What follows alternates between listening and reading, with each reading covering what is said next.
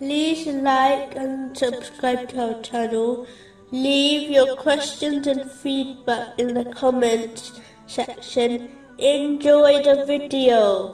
Moving on to chapter 88, verse 11, wherein they will hear no unsuitable speech. in a narration found in Jami at Tirmizi, number 2501, the Holy Prophet Muhammad, peace and blessings be upon him, declared that whoever is silent is saved. This means the one who is silent from vain or evil speech and only speaks good words will be saved by Allah, the Exalted. This is important to understand, as the main reason people will enter hell is because of their speech. This has been warned in a narration found in Jami at Tirmizi, number 2616. In fact, it only takes a single evil word to cause a person to plunge into hell, which has been confirmed in a narration found in Jami at Tirmizi, number 2314.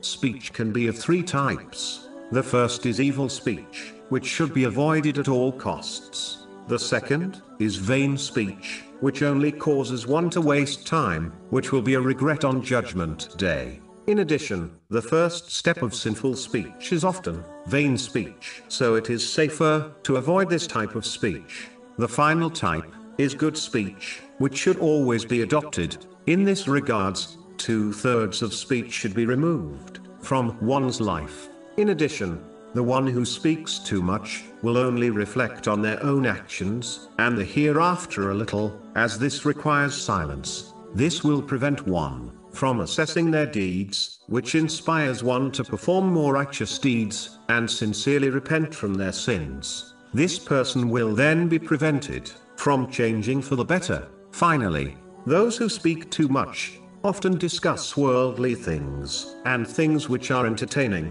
and fun.